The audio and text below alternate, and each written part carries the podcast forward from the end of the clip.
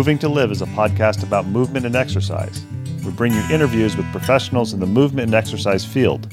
The goal is to provide information for other professionals and also amateur movement aficionados, people who understand that movement is part of what makes life complete. Some of the people we interview you will have heard of. They're well known in and outside of the movement and exercise profession. Others you may not have heard of, but they have a great deal of knowledge to share. Many people doing the best work spend their time working with people, not working on their social media presence. We're going to give you a chance to learn from some of these talented and knowledgeable individuals, and we're going to learn along with you. Moving to Live podcasts are going to be short. Each interview will be long enough to impart usable information, but short enough to be able to be consumed in a single bout during your workout, commute, or even during dinner prep. We all like long form interviews, but time is valuable. Moving to Live wants to give you the option to learn and be entertained without needing to commit 60 minutes at a time for an interview. Give Moving to Live a listen. Check out our sister podcast, FitLab PGH, which highlights people, businesses, events, and activities in the Pittsburgh, Pennsylvania area that make movement a priority. Moving to Live would love to hear from you. Want to connect with us or have an idea for somebody you think we ought to interview? Drop us an email, mov number 2 liv at gmail.com, or connect with us on Instagram and Twitter, both underscore mov number 2 liv. We're excited to bring you these interviews, and we think you'll enjoy each and every one that we bring you.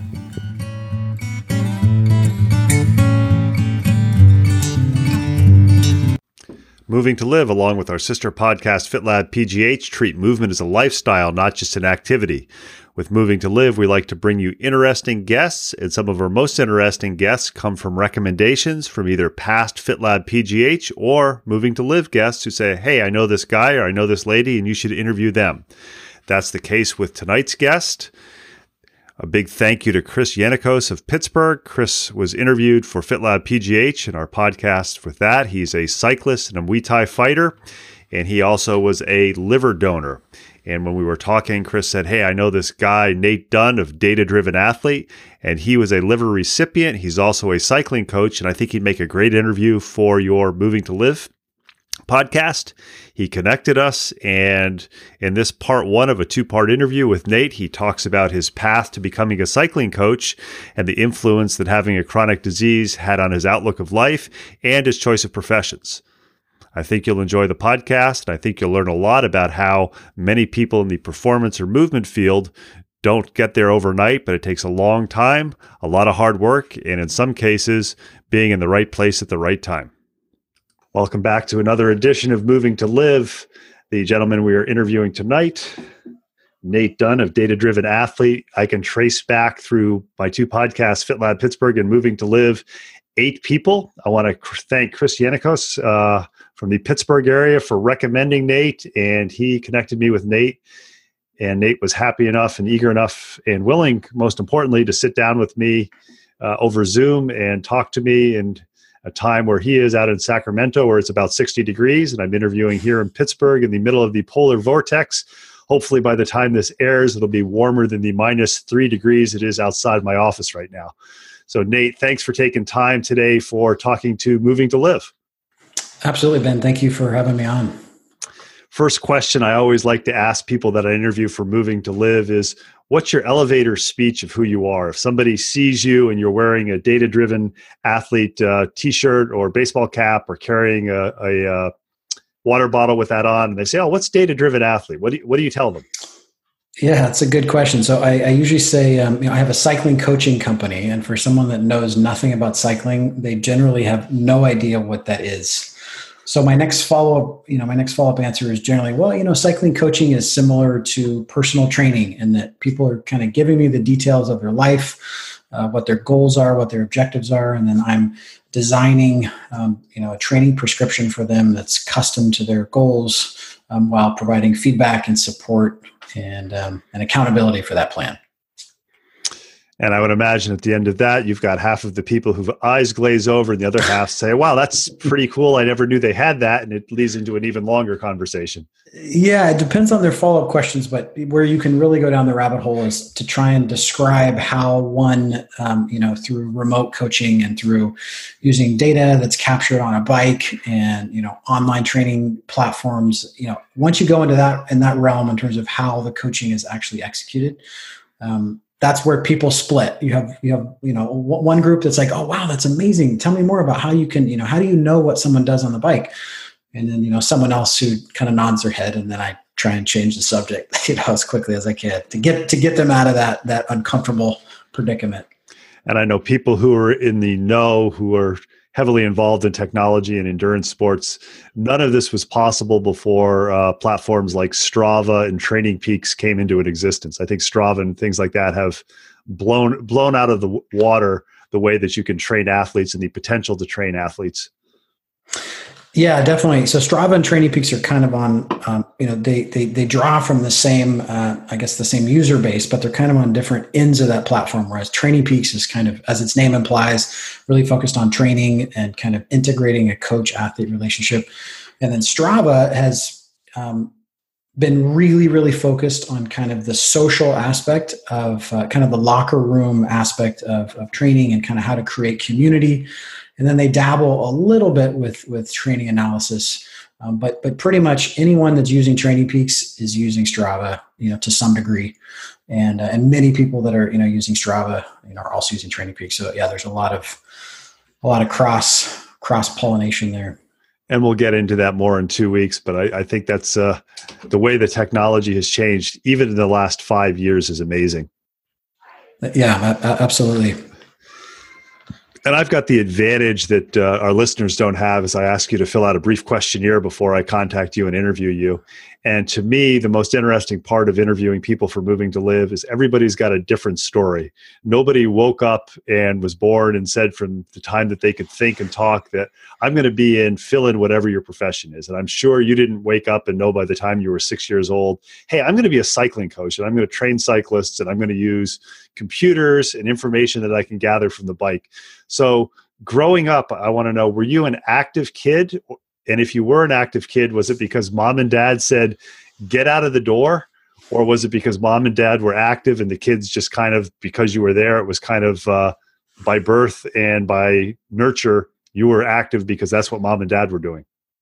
Yeah, yeah. So, so even though I, I, I, could have never, you know, told you that I wanted to be a cycling coach uh, from from an earliest age, I remember, you know, I wanted to be a professional athlete, right? So that's before I had any understanding that you have to be really, really good to be a professional athlete, right? Um, it's a different kind of stratosphere of of uh, genetics and and you know training availability and all that kind of stuff. But but I knew you know sport and and being involved in sport was the central part of my identity. Uh, you know, since I could walk out of the house and my parents basically let me walk out of the house right? So neither of my parents i would say were really active. I, they they exercised. Exercise was a uh, was a top priority for both of them. But neither of them were involved in sport. Neither of them were competitors. Um, neither of them knew anything about kind of the common you know uh, team sports basketball baseball any of that kind of stuff.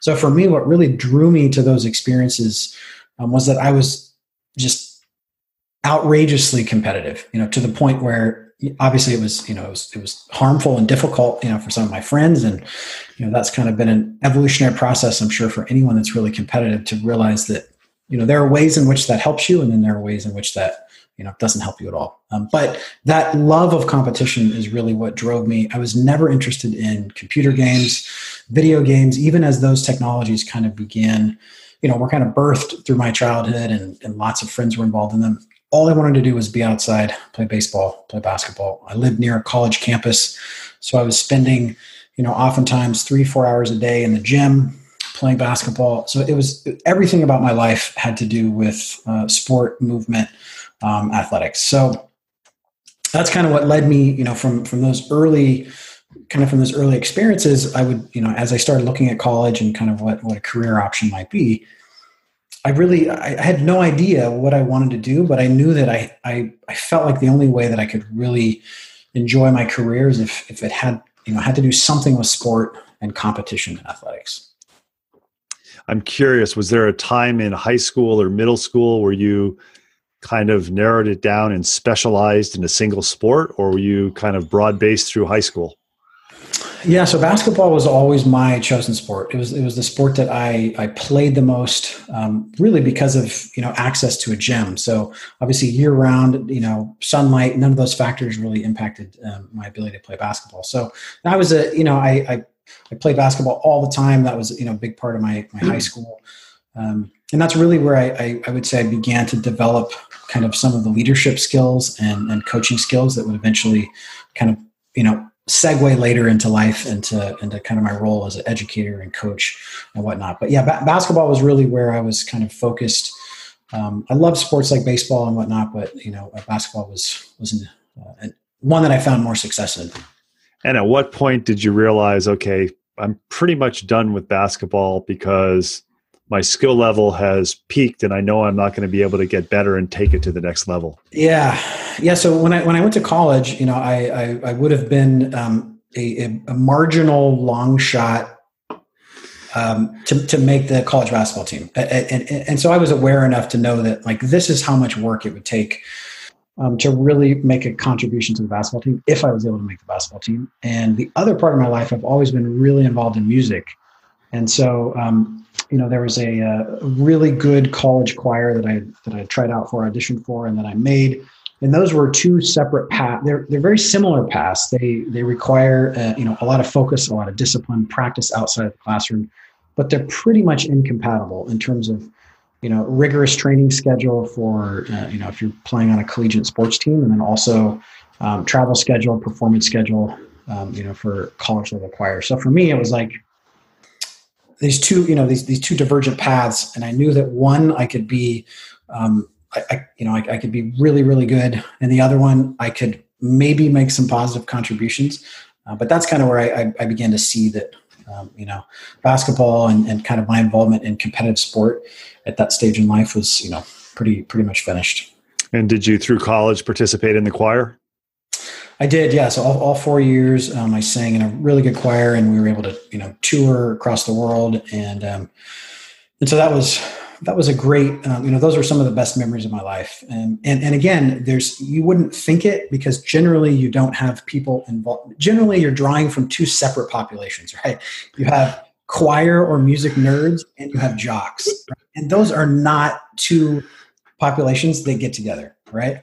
So I felt like I had this incredible perspective where I was like, no, no, no, you don't understand. Like when you perform at a high level, especially like in, in a choir, it is just like competing and dominating in a basketball game, like with a team. I mean, it's this, you know, uh, it's the same kind of, you know, striving for excellence and teamwork and and camaraderie, all those types of things, you know, that that draw people in a sport.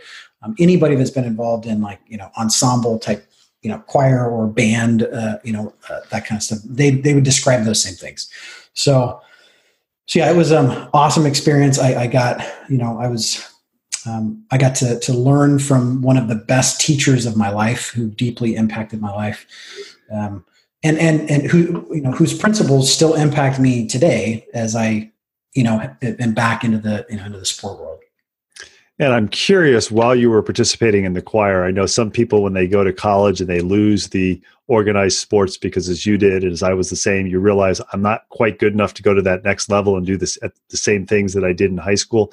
Did you continue to be active? Did you do intramural basketball? Did you do some sort of other activities, or did you focus all of your energies on saying, I'm going to do the academics and I'm going to do the best that I possibly can in choir?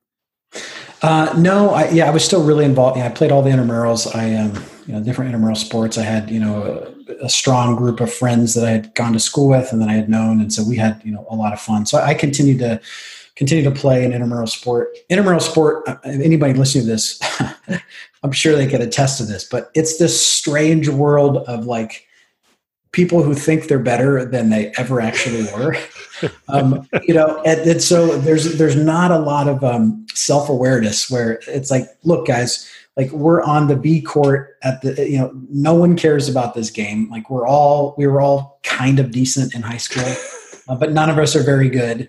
And yet there's this inflated sense of self importance where it's like, you know, game seven of the NBA finals. Um, so, so yeah, I was involved in intramural sport, but at the same time, I was getting my undergraduate degree in exercise science um, as well as my teaching credential. And so I was also um, refereeing intramural sports, right? So that's what gave me this different perspective on um, and I was really respected because I, I, knew the sport. I knew the sport of basketball. Um, so I think I was I was one of the best referees, and you know I was I was refing the championship games and stuff like that. But I mean, I, I had a fun time. Just I mean, it's it's a it's a strange experience when you're refing your peers in college and you're throwing somebody out of a game um, who you're seeing at the cafeteria or something like that.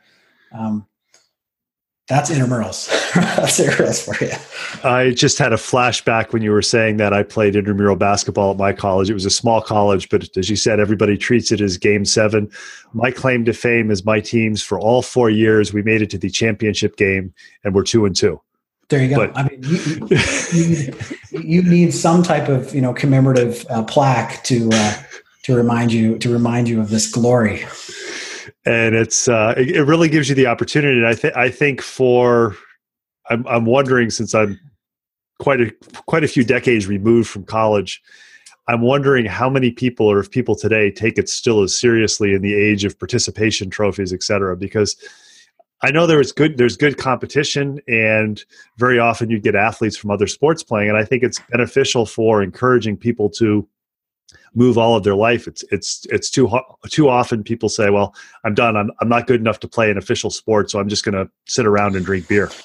Oh, totally. I mean, intramurals um, was was awesome. I had a ton of fun. You know, it, it, it, there's a vibrant community kind of around those games, and um, you know, um, but it's a, it's a the dynamic that was most interesting to me was the fact that in a in a in a regular coaching environment, you know, you kind of have a hierarchy of a coach, assistant coaches, and then you throw all these people in a, in a mural court where nobody's the coach, nobody's there to kind of check egos, and um, yeah, that, it, it, was you know th- those were some of the uh, more interesting memories. But yeah, it was it was a ton of fun, and it's it's an important part to kind of gather all those other you know all that all the rest of that student population that's you know which is most of them um, that aren't involved you know in the at the varsity level.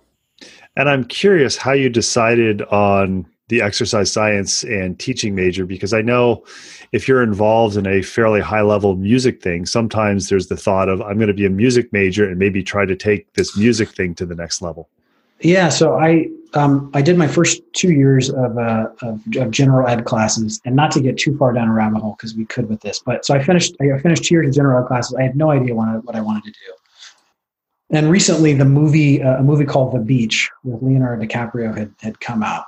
And I remember sitting in the theater watching this movie, and I remember the scene from the beach, and there's a song from electronic artist, kind of from the early 2000s, Moby, and it comes on, and I'm like, I got to go to that beach. I don't know. I don't know where it is. I don't know what's. Well, I did know where it was. In, in the movie, it was it was portrayed as being in Thailand. So, anyways, two years under uh, kind of general ed classes. I'm like, I have no idea what I want to do. I need to go somewhere. So I went to Thailand for a year. I taught English there, and it was in Thailand teaching English when I was like, I got to be involved in sport, and I think I'm, I'm one of my one of my most natural gifts is education and coaching. It was something I had always done, kind of in leadership roles, like captain roles on teams, or um, so I came back to school and then um, started up my exercise science degree, then with a with a major in education. So to your point about music, that was kind of a self selection process where I um, I could learn music really quickly, but I could not read music at all. I couldn't play any instrument. Uh, I, I, I, could play the drums, but I couldn't play any uh, melodic instrument.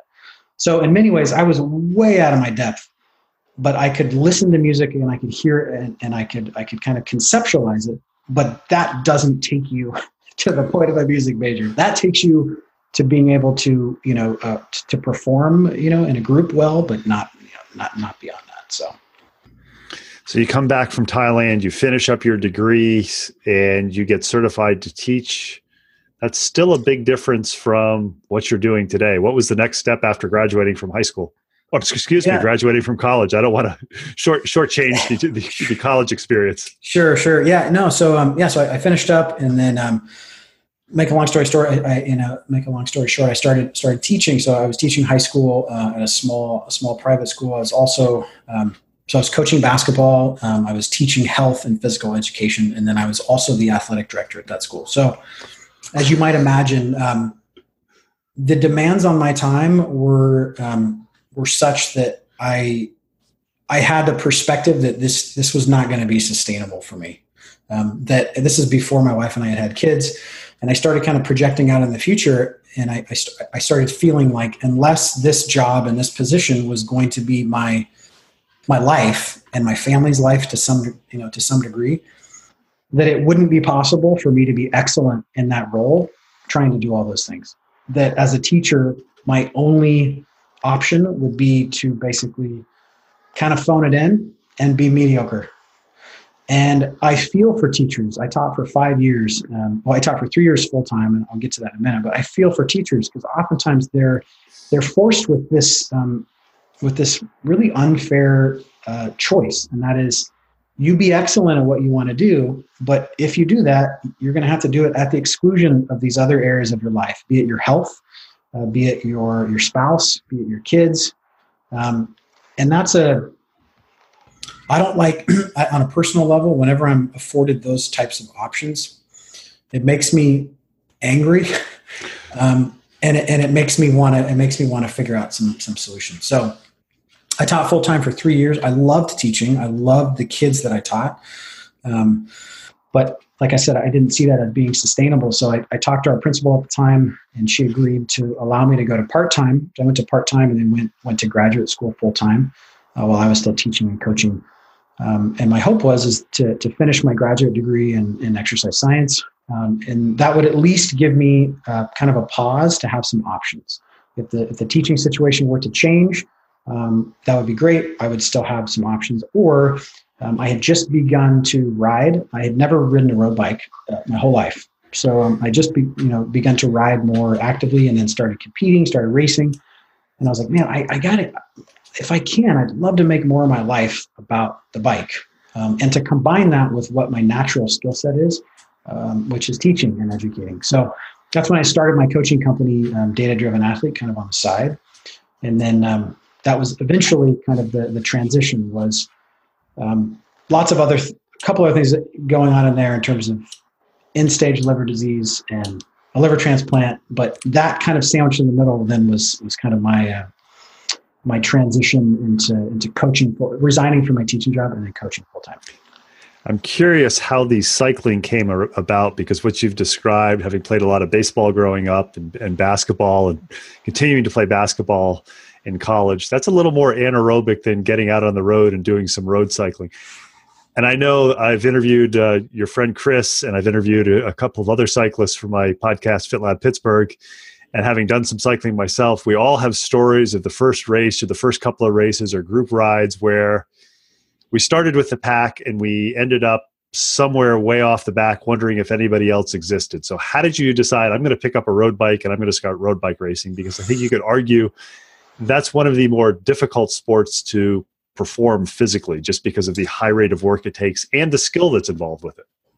Yeah, so yeah, I had never done any endurance sport in my life. It had all been kind of team sport, um, team sport, ball sport type type stuff. So when I when I graduated from college, um, I now was not doing anything. I was I was wasn't playing any sports. wasn't playing any intramural sports. Um, so I started running. I'm, I'm, like I had put on um, a little bit of weight. I mean, more weight than I had ever had, than I, I was bigger than I ever been in my life, but I wasn't, you know, I hadn't like totally fallen off the bandwagon.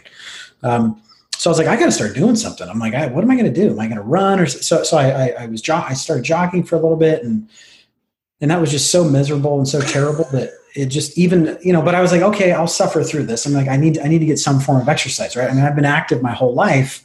Um, I, I, I can't you know, I'm not just going to sit around. So a friend um, who had been trying to get me to ride for a while said, "Why don't you try riding a bike?" So I rode a bike. I did one ride, and then I was like, "Oh, that's amazing!" And then I went on Craigslist. I bought a bike. Um, and I'm like, "Yeah, I'm going to start riding a bike." Um, so I rode for a little bit, and then I went on a group ride, kind of accidentally, and experiencing what it's like to race. You know, even in a group ride context, right? You're, you're getting kind of a an impromptu feeling of what a what a race is like. And it totally changed my life. I was like i've been involved in sport my entire life but racing a bike is the most it required the most of me than than any physical activity ever just in terms of you know level of exertion but then also what's required cognitively to still make choices and and you know all that kind of stuff. So i didn't know anybody i just went online and i said where is a bike race so i signed up for a bike race um, in the san francisco area and i bought a book on how to how to race a bike so i show up to the bike race and my wife is helping me pin my number and I did the bike race, and I was like, uh, that that was like a peak experience of my life. I'm like, yeah, that was one of the coolest things ever. So that was kind of where where it led. You know, that's that was kind of where it started in terms of being more. Um, and then I, you know, started reading more about it really. And then at that point, really for the first time, even though I had studied exercise science in my undergraduate degree, there was no, there was no um, anchor point for interest in that topic until I began to ride a bike because then all of a sudden all of these concepts and, and, you know especially the connection between work ethic and training and speed and you know higher higher level of competitiveness on a bike it's this really really strong connection that you don't see as much in you know team sports right you're talking about kind of a longer time frame to see improvements in, in those whereas with cycling it's like man you can get to work and you can make incredible gains in your uh, you know in your performance when, when you first start out so that's kind of where that where that started. And then I started reading more. I started reading about this thing called a power meter. And I talked to my wife about it. I'm like, this is really expensive, but I need to buy a power meter. I mean, these these sound amazing, right? So once you added that element of data, then it was like my engagement in the sport went to another level, right? The the interest, and it wasn't just that it was more numbers. It was that it made cycling more fun and more accessible, and uh, it wasn't just about a more effective training tool. It was about a, a more accessible way to engage with everything I was doing on the bike. And then that's kind of what, um, where I started, you know, kind of throwing myself full throttle into cycling while I was still working and then eventually, um, you know, transitioning into coaching. And I think it's a very rare cyclist who at some level is in some form of a data geek or a tech weenie. And I say that in the positive way. Absolutely, yeah. It's it's you know cycling is a, is a sport that attracts your type A, highly competitive person, and those are often people that are, you know, in, in engineering fields or you know tech fields, um, people that kind of think they see the world in numbers and um, and objectivity, and and and so yeah, it's a you know when I bought a power meter, obviously you you know you were there you know much earlier but even when i bought a power meter they had not yet really begun to proliferate. Um, and then now, you know, when I would have conversations with new athletes, I would say, I really think you should buy a power meter. I can coach you so much more effectively. And now I don't even have that conversation anymore. I say, what power meter do you have? That's basically my, my, my question to new athletes, just so I can have a better idea about that. But um, so yeah, it's, it's, it's, it's a really, um, it's a really cool transition. Um, you know, not, not only from a personal level, engaging in the sport, but obviously in your ability to coach and offer, you know, really constructive feedback for people.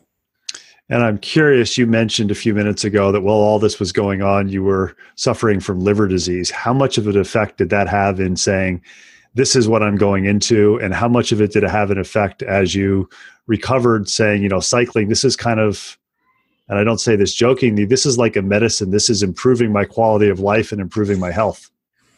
Yeah. So anyone that's anyone that has a chronic illness, they might um, they probably they might manage this in a different way but for me my liver disease was kind of smoldering and it was slowly uh, getting worse. Um, but it wasn't until it was slowly getting worse and then all of a sudden i kind of fell off a precipice and i was you know getting really really sick. Um, but in between all that time, you are forced to kind of manage your fatigue levels. And the problem, I was still racing, I was still competing, I was still doing, uh, you know, I was I was able to be competitive in races. And in the back of your mind, you're like, "Am I tired because I'm racing? Am I tired because, um, you know, uh, because of liver disease that I have?" Or so for me, my basic approach was like, "No, you know what? I'm not going to go down that road. I'm just going to race and I'm going to compete until until I can't."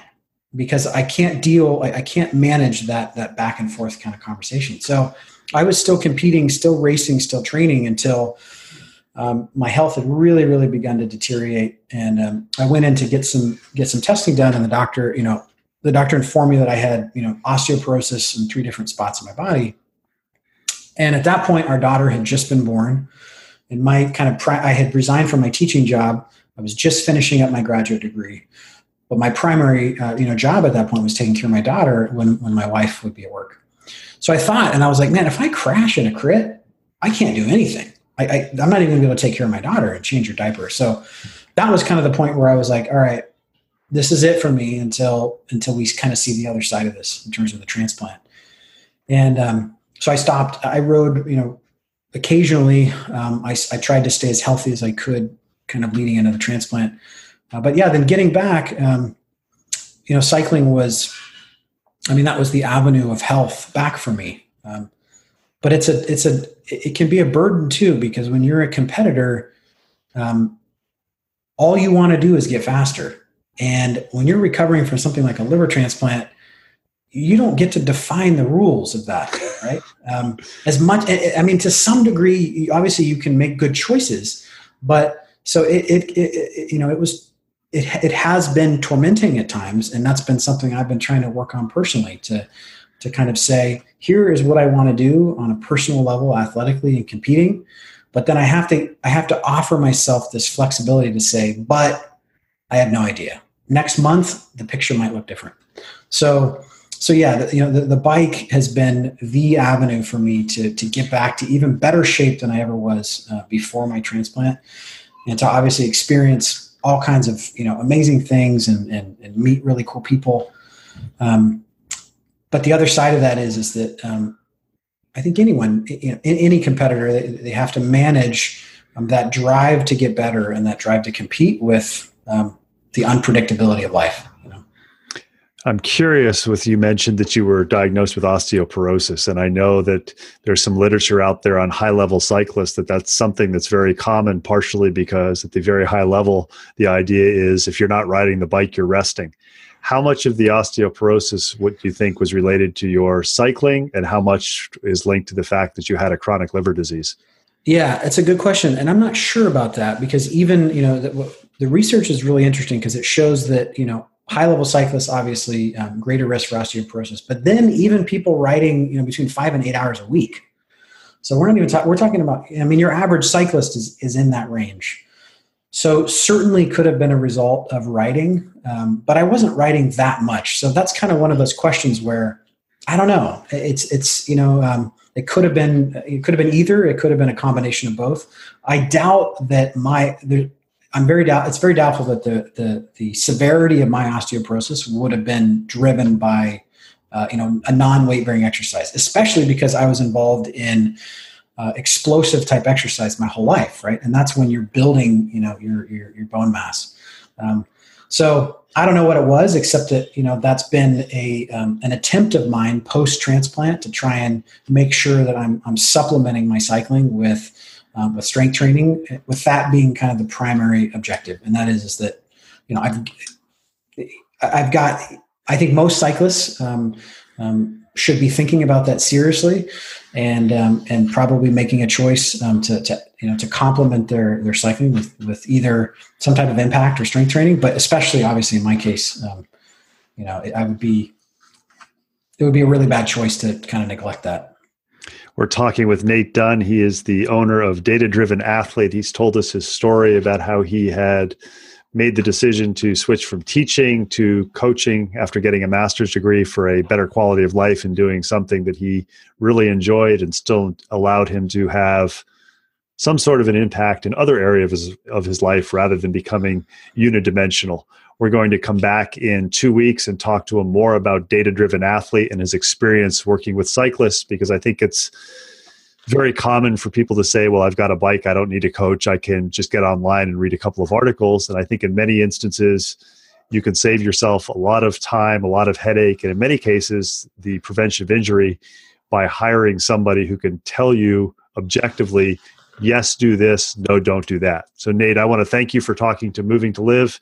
In part one of the interview, I'm looking forward in two weeks to talking to you more about specifically data driven athlete and your experiences with using data in, with cyclists. Absolutely. Thanks, Ben, for having me on.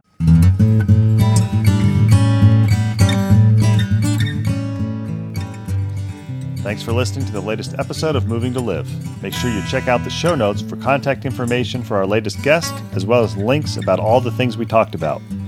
Intro and exit music is Traveling Light by Jason Shaw. You can subscribe to Moving to Live on Stitcher, Apple Podcasts, and Google Play and be notified about new episode releases. Have any questions, comments, or suggestions?